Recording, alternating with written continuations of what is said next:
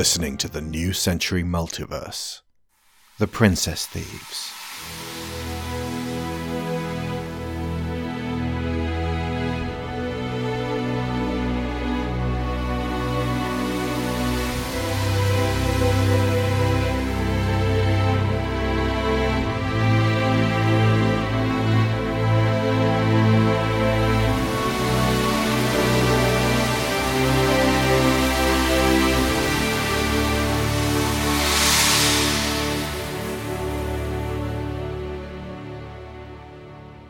Chapter 23 Unspeakable Power Camelot, early Sunday morning.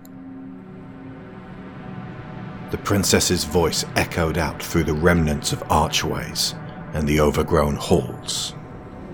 Taking a lamp, she proceeded shakily to Merlane's hut, but nobody was home. Embers burned in the grate, but the owl had gone from its perch. They fumbled through the ruin, chasing noises but always coming across more forgotten pathways, until they stepped through the final atrium and found themselves once again, and inexorably so, standing before the steps of the sword. At the top of them, Merlane lay crumpled, her eyes closed. Gwen rushed forward. Oh no, Merlane. The old woman awoke with a start. Blast it! I ain't dead yet! What do you want? Oh. Oh, Merlane. Nanny him. Get off me, girl. My bones are made of dry old clay. You'll crush me. What were you doing? Sleeping. Or trying to. She never even finished the bedtime story. The nag stirred within the shadows, and his black eyes glowered in the lamplight as he stepped forward. Why are you sleeping here? I told you. My place is with the sword. You really don't listen much, do you, Missy? We don't have any time. How do I explain this? Robin and his gang have been captured. They're to be executed at eight bells, and it's nearly dawn now. We need to rescue them, and you're the most powerful and wise person I know. Where are they being held? The Tower of London. Can't be done. Gwen's face fell. No. No, you must help us. You have powers. You can. You could have spent the last few hours sneaking in with disguises. What can I do for you, aside from shield you from flame? You could. You know why you're back, and it's not for me. No, it really is for you. You want one more go at pulling the sword. The sword? No, it doesn't work. I tried it three times, twice with Robin's help. It doesn't. It doesn't want me. Has your manner of thinking changed since last we met? That often helps with these binding spells. My manner of thinking has changed insofar as I don't want the bloody thing either. Do you want to know what these symbols really mean? I haven't got any more time. Robin's. The ones on the blade say might is tyranny without wisdom. I didn't come up with that. Whoever made the sword did. But it's rather appropriate. Now, the inscription on the stone itself is rather more complex. You see. I don't care. Don't you hear me? My father is going to keep crushing down on that city and that country and everywhere else our people go. Now, he's a wise man, but he's also tyrannical. So I'm sorry, but whoever carved these runes into this sword was talking absolute bollocks. As she said this, she pulled at the hilt angrily. The blade came out of the stone, and everyone stepped back, aghast. Gwen regarded the sword, hefting it in her hand. Oh!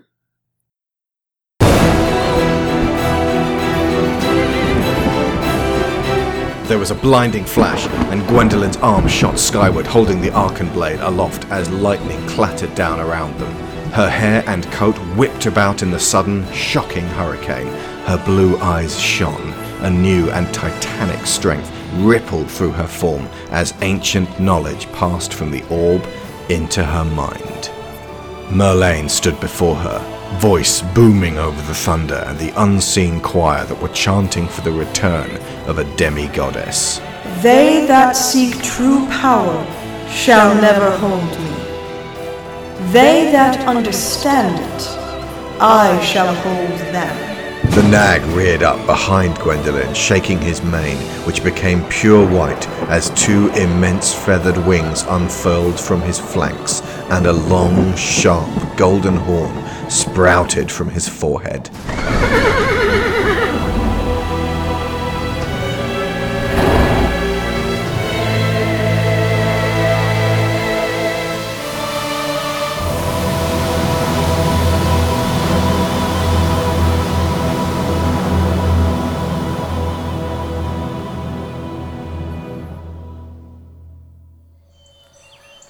Gwendoline lowered the sword as the thunder rolled back.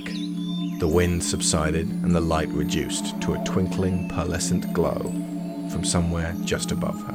Holy Mother of God! That was. Was that.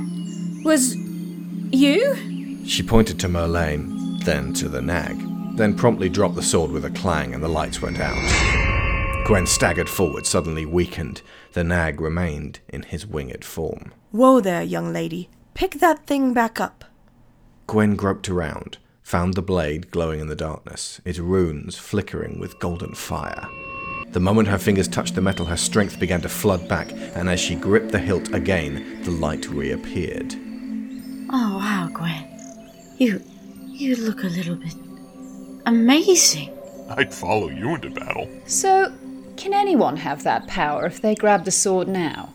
Say if she were to drop it and maybe get kicked in the face? You dare even think that? Would you like me to bite her whole head off, Gwen? I'm joking. Good lord, you people have no sense of humor. And what about the nag here? Is he drawing this new form from the sword? Nay. A long time ago, this one's name was Nightwind. You heard the girl. We haven't time to discuss exactly how I came to choose this form, but I have agreed to help you today. Help you a smidgen. I'm only carrying her. Well, let's go now. Hold on. Don't you want to know what you can do? Time! Preparation! Fine.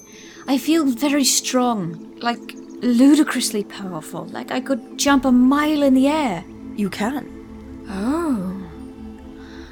Ooh. Go on. Get it over with. Gwendoline crouched low. Then erupted upwards, sailing high into the dawn sky. The air shot past her and the world fell away. Her view adjusted, and she beheld the cresting sunlight illuminating this expanse of wilderness. Far ahead of her, she saw other forests just as dark and mysterious as the one beneath, and behind them, high mountains, little rivers, and nestled villages of people just waking up to see a shining red speck ascending towards the heavens. It was everything she had hoped for, and more. A wild and dangerous land. Human eyes had rarely, if ever, taken in so much at once. She was suddenly aware of the cold. It was cold on the ground, but windy up here and so quiet. The rushing feeling as she was propelled upwards made her heart float as she reached the apex of her jump, and she inhaled deeply. then she began to fall, panicking as she was propelled downwards far faster. Oh no! Did this strength make her invulnerable too? Why would Merlane tell her to jump if, too late, the ground was hurtling towards her and she curled up and braced her legs? Oh no! She impacted in the center of what had once been a specialized gathering hall for knights to show off their new, colorful, and finely enameled armor. The catwalk had long since rotted away, and it was into this area that the crater around Gwendoline was created. The others rushed in from one of the doorways. Gwendoline's legs hurt, about as much as you or I might feel after walking halfway down the stairs and then jumping the rest of the way. She had that same lingering sense of shouldn't have done that, which we get in the aftermath, usually our brains telling us how to survive longer whilst conducting physical checks. Were all the lands laid out like an embroidered blanket? Gwendoline beamed at her. They were. Nobody but you can access that power by holding the sword. But they can take the sword itself from you. As long as you hold it, you're strong and fast and to a degree very hard to hurt. But underneath, you're still human. You can still get tired. Watch yourself, girl. I will. Nag? Uh, Nightwind? Nag. Nag. She gazed at this proud, beautiful, yet still slightly disgusting steed.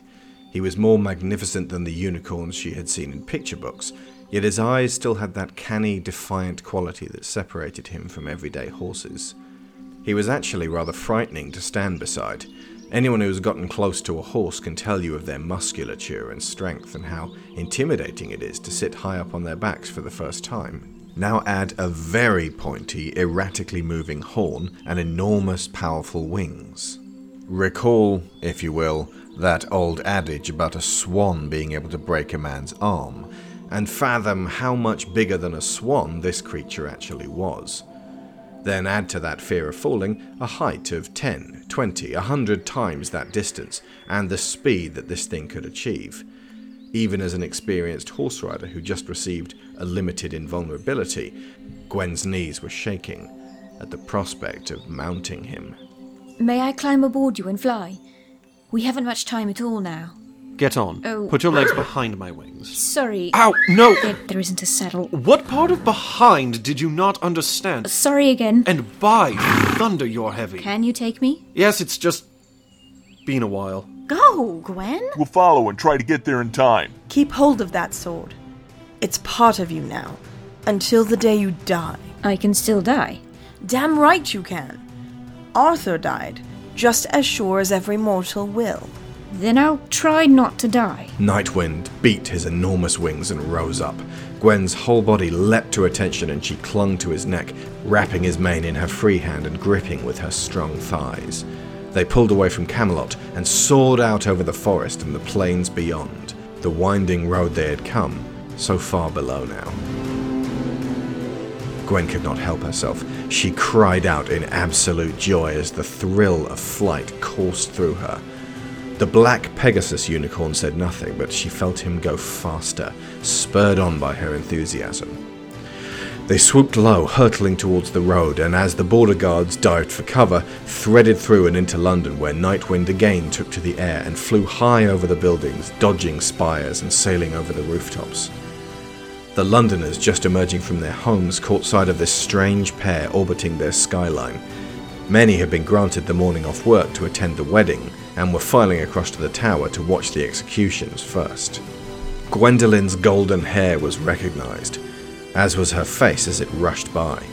The word went out that Lady Catherine was back on a winged unicorn. But to what purpose?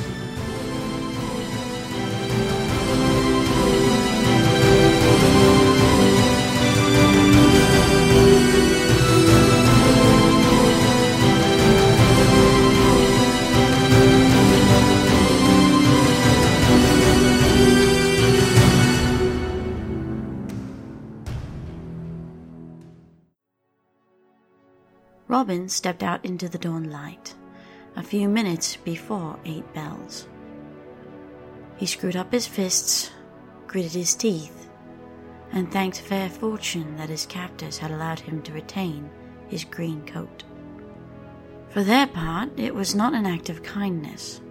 His dangling outlaw form, so very recognizable, would make a clear statement that the reign of the Hoods was over.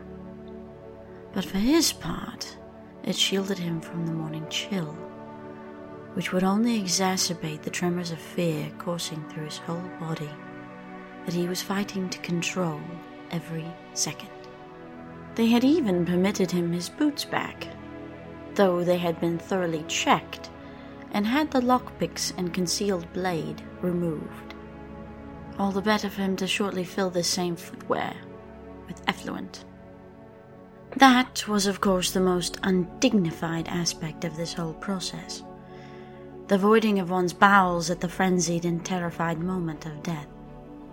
Robin grimaced to himself and tried, tried so very hard to smile defiantly in a manner the hundreds of onlookers who were now coming into view around the base of the scaffold he was climbing might find noble, prepared to die for what he believed in even beatific.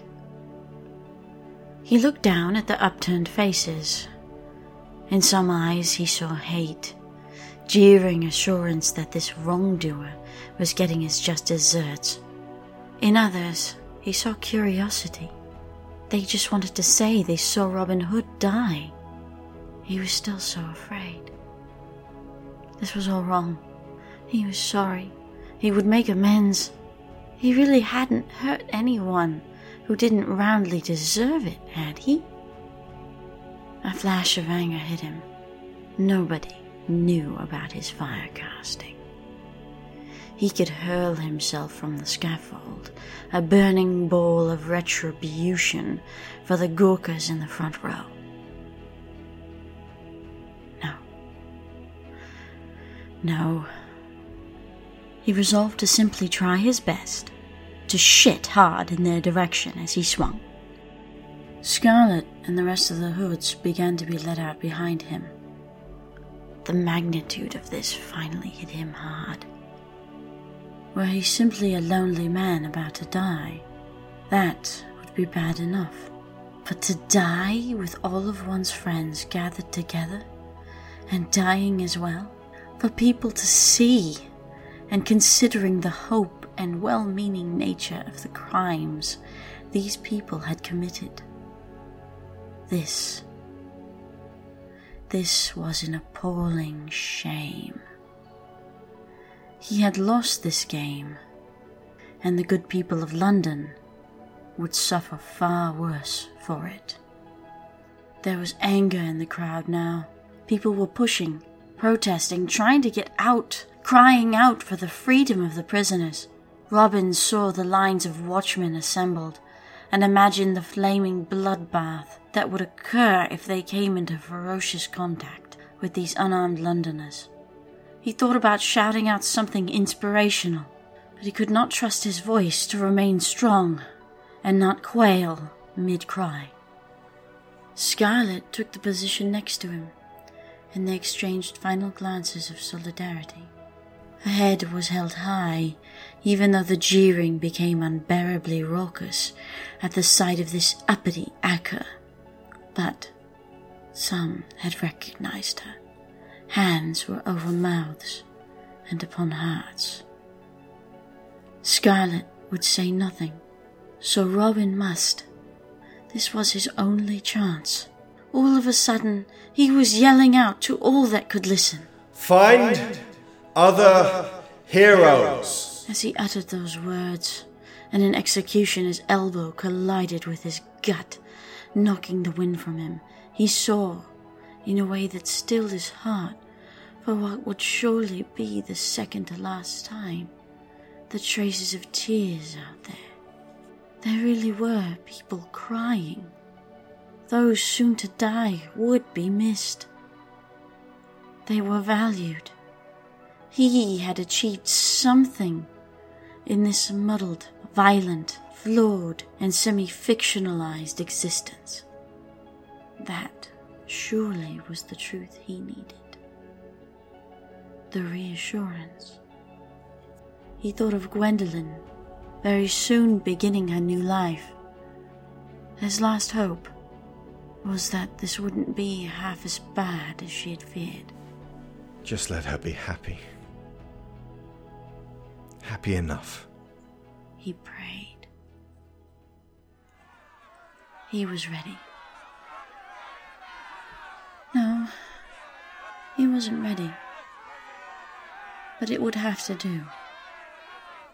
The hangman hefted the noose to place around his neck.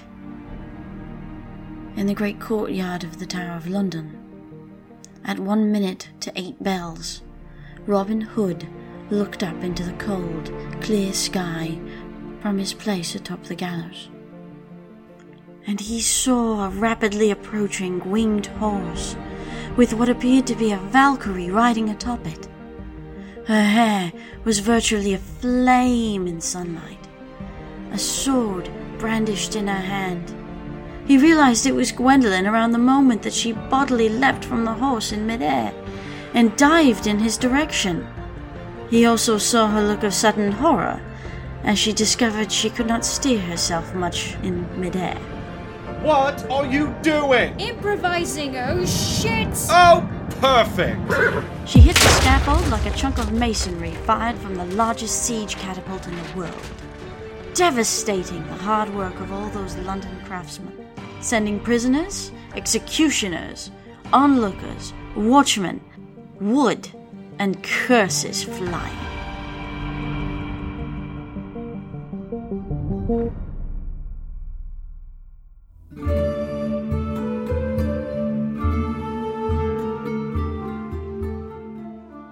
You have been listening to The Princess Thieves, written, produced, directed, and edited by Alexander Shaw, with a full cast. Princess Gwendoline, performed by Theo Leigh. Merlane, performed by Maureen Foley. Mortimer, performed by Sharon Shaw. Oberon, performed by Matt Wardle. Viola, performed by Laureta Sela. The Nag, performed by Spencer Leeb. Robin, performed by Alexander Shaw. The Princess Thieves theme was Arrival by I. Sazonov of Shockwave Sound. The Phoenix was performed by Mattia Cupelli. Olympus was performed by Ross Bugden.